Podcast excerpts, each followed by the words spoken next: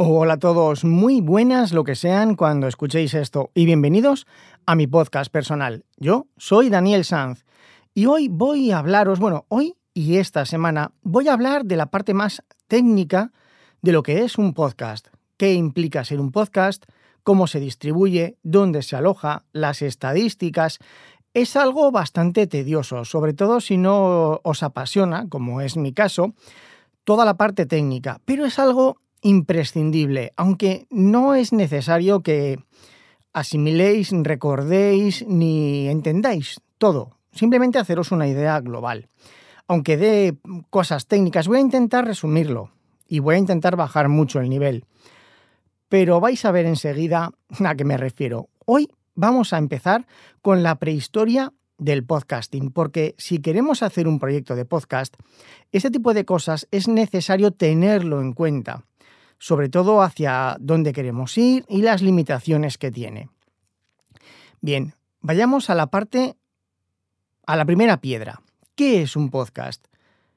En la prehistoria, un podcast es ni más ni menos que un archivo multimedia, generalmente audio o vídeo, sindicado mediante un feed RSS. ¿Os habéis quedado bien? Lo, ya está, ¿no? Aquí termina el episodio. Vamos a ver, un archivo de audio o vídeo, creo que todos lo comprendemos. Sin embargo, ¿qué es eso del RSS? Si recordaréis, hace, depende cuántos años llevéis en, en Internet, una persona podía suscribirse a un blog para que cuando llegase un artículo nuevo recibiese una notificación. Lo que hacías con esa acción era suscribirte al feed de ese blog y recibir de esta manera las notificaciones. Bien es cierto que a menos que seáis bastante frikis, como es mi caso, nadie habrá oído hablar de esto y nunca lo habrá hecho.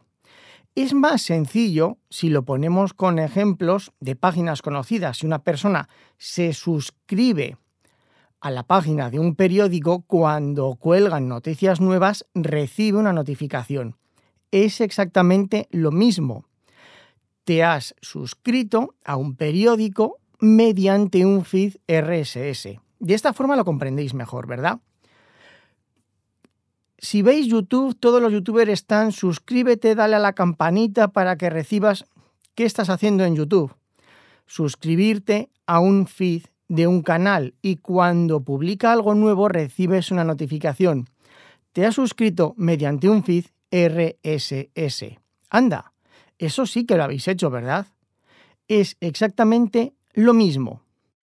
Lo que pasa es que el periódico tiene habilitada su página para que sea un lector de feeds, que es lo que necesitamos.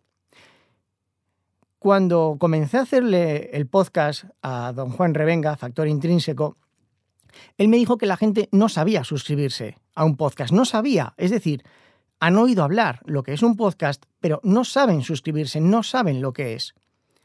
Hicimos la prueba preguntando desde sus hijas, que tienen 15, 17 años, personas 30, 50, no lo sabían. Y luego les decíamos, si te digo que lo puedes buscar en Spotify, ¿sabes hacerlo? Hombre, claro, eso sí que sé hacerlo, porque Spotify ha modificado su aplicación para que sea un lector de feeds RSS. Bien, ¿cómo funcionan? los podcasts. Yo, como podcaster, cuando comencé hará 14 años, no me acuerdo ya, yo tenía que crear mi feed a mano. Sí, sí, cogías el blog de notas, lenguaje HTML, sencillo, creabas, generabas un archivo de texto, RSS, .rss, y lo tenías que subir a un hosting. Tenías que hablar con un amigo que te dejase su hosting había gente que lo subía a Dropbox, eso daba problemas, que no viene al caso. La cuestión es que ese feed tenía que estar colgado en Internet, no podías tenerlo en tu ordenador. Y la gente tenía que poder acceder a él. Era un follón.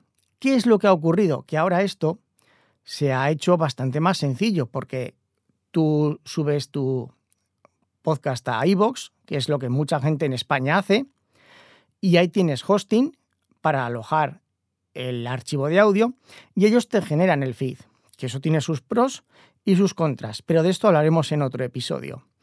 Pero un podcast es eso, es un archivo alojado en un servidor y un archivo feed, un, R, un archivo RSS, que es lo que llamamos el feed, que es lo que guarda la información. Este podcast se llama así, está hecho por esta persona, el método de contacto es este, los contenidos que tienes este episodio con esta duración, este título, esta descripción, y cuando hay uno nuevo, lo detecta, hace de policía y avisa a todos los demás. YouTube es lo que utiliza, aunque no lo sepamos. Si nos suscribimos a un periódico y nos notifica, está utilizando la misma tecnología, aunque no lo sepamos. Y por lo tanto, cuantos más lectores de podcast haya, son lectores RSS. Y tienen que saber que existe nuestro podcast. Pero de todo esto ya creo que dedicaré otro episodio porque es bastante complicado. De momento, lo que tenéis que saber es que un podcast es simplemente un archivo y que nosotros tenemos que preocuparnos de que cualquier aplicación, ya sea Spotify, ya sea Apple Podcast, ya sea Google Podcast, puedan acceder a él. Mm, ¿Esto os parece interesante? Seguramente no. Pero ahora vamos con la segunda parte. ¿Cómo saben los programas, los lectores de podcast que existe ese podcast? Y aquí vamos a algo que era, es prácticamente un monopolio. Vosotros podéis utilizar muchas aplicaciones, ya sea Cashbox, ya sea AntenaPod, ya sea Pocketcast, Overcast, Spotify, muchas. ¿Cómo lo saben? por Apple Podcast.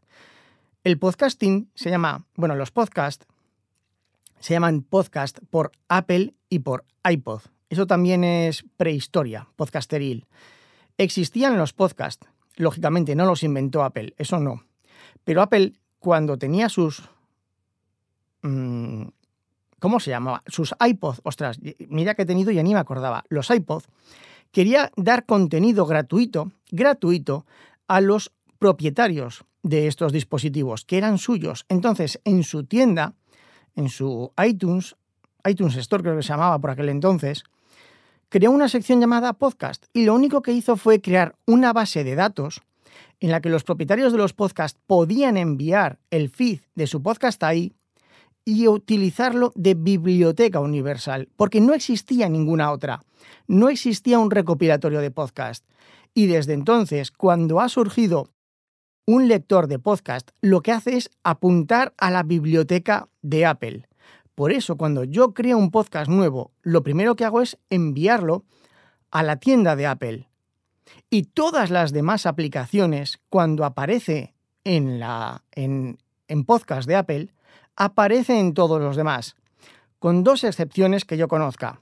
Google Podcast, que tú debes crear una cuenta y mandar el feed a Google Podcast, y Spotify, que tienes que hacer lo mismo, porque además Spotify lo que hace es coger el archivo, resubirlo a su servidor y servirlo de nuevo, para tener estadísticas más detalladas. De todo esto ya hablaremos más adelante. Pero de momento, si queréis crear un podcast, debéis tener en cuenta que el feed debéis tener acceso a él, poder modificarlo, cambiarlo, porque, bueno, esto es mejor para otro episodio. Tener acceso a él, y tener una cuenta de Apple. Y tendréis que entrar en Apple, que es gratis, mandar el feed y entonces aparecerá en todas las plataformas, excepto en Google Podcast y en Spotify. Pero de eso vamos a hablar en el episodio de mañana. Por ahora ya vale de daros la chapa. Espero haberme explicado y que quede claro. Por mi parte, por hoy nada más. Un saludo a todos y hasta mañana.